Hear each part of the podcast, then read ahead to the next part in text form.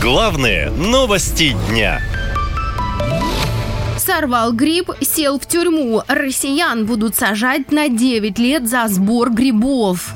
12 октября вступила в силу новая статья Уголовного кодекса, которая предусматривает наказание за уничтожение или повреждение краснокнижных видов грибов и растений. Эти изменения президент подписал еще в апреле. Эта статья Уголовного кодекса устанавливает, что умышленное уничтожение, повреждение, незаконная добыча, сбор, приобретение, хранение, перевозка, пересылка или продажа краснокнижных растений и грибов может привести к лишению свободы на срок до 9 лет.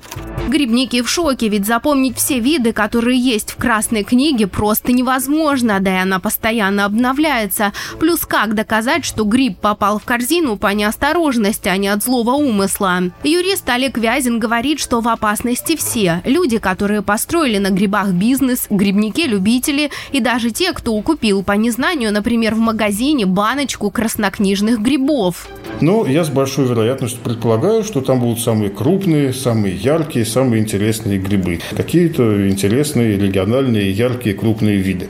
Типа экзотических подосиновиков и чего-то такого.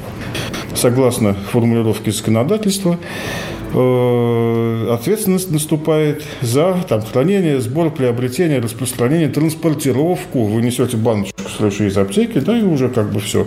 Э, вида. Контролируется вид гриба, а не плодовое тело, там споры, грибницы или еще что-то. А вид – это все. Значит, соответственно, любая закупка этих видов и из-за рубежа, и ввоз в Россию тоже будут незаконны и будут преследоваться. И вот все, где бы этот новый вид, новый в смысле заново оказавшийся в перечне, где бы и в каком бы виде он не встретился, все, ребята, это значит от трех лет и дальше с учетом отягчающих обстоятельств. Поэтому в зоне риска находятся все, а не только бизнес.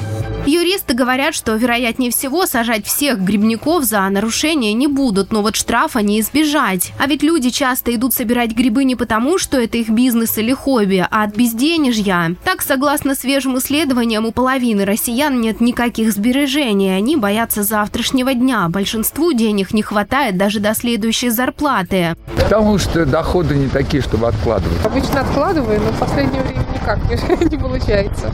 Пенсионерам делать сбережения тоже не удается. У меня пенсия 15 тысяч. Медик. Потому что медик и учителя самые низкие пенсии. Пока ты не болеешь, э, и пока ты еще что-то сам можешь, еще ничего. а когда, когда уже ты заболел, и тебе надо кучу лекарств, тогда вот, конечно, уже с концы с концами. А еще зубы надо вставить. А сейчас еще предстоит э, операция на глазах. Да. А знаете, сколько это все стоит? Это говорят, что бесплатно. Экономисты считают, что ситуация усугубилась еще во время пандемии, а только доходы населения начали повышаться, началась спецоперация, а за ней санкции, материальная нестабильность и абсолютная неуверенность в завтрашнем дне. Вот люди вспоминают былые навыки, знакомые еще с 90-х. Грибы засушить, консервацию сделать и мешок картошки на балкон, чтобы зиму пережить. Но, кажется, даже за это теперь можно получить штраф или даже уголовное наказание. Наша лента. Веселим, сообщаем, удивляем.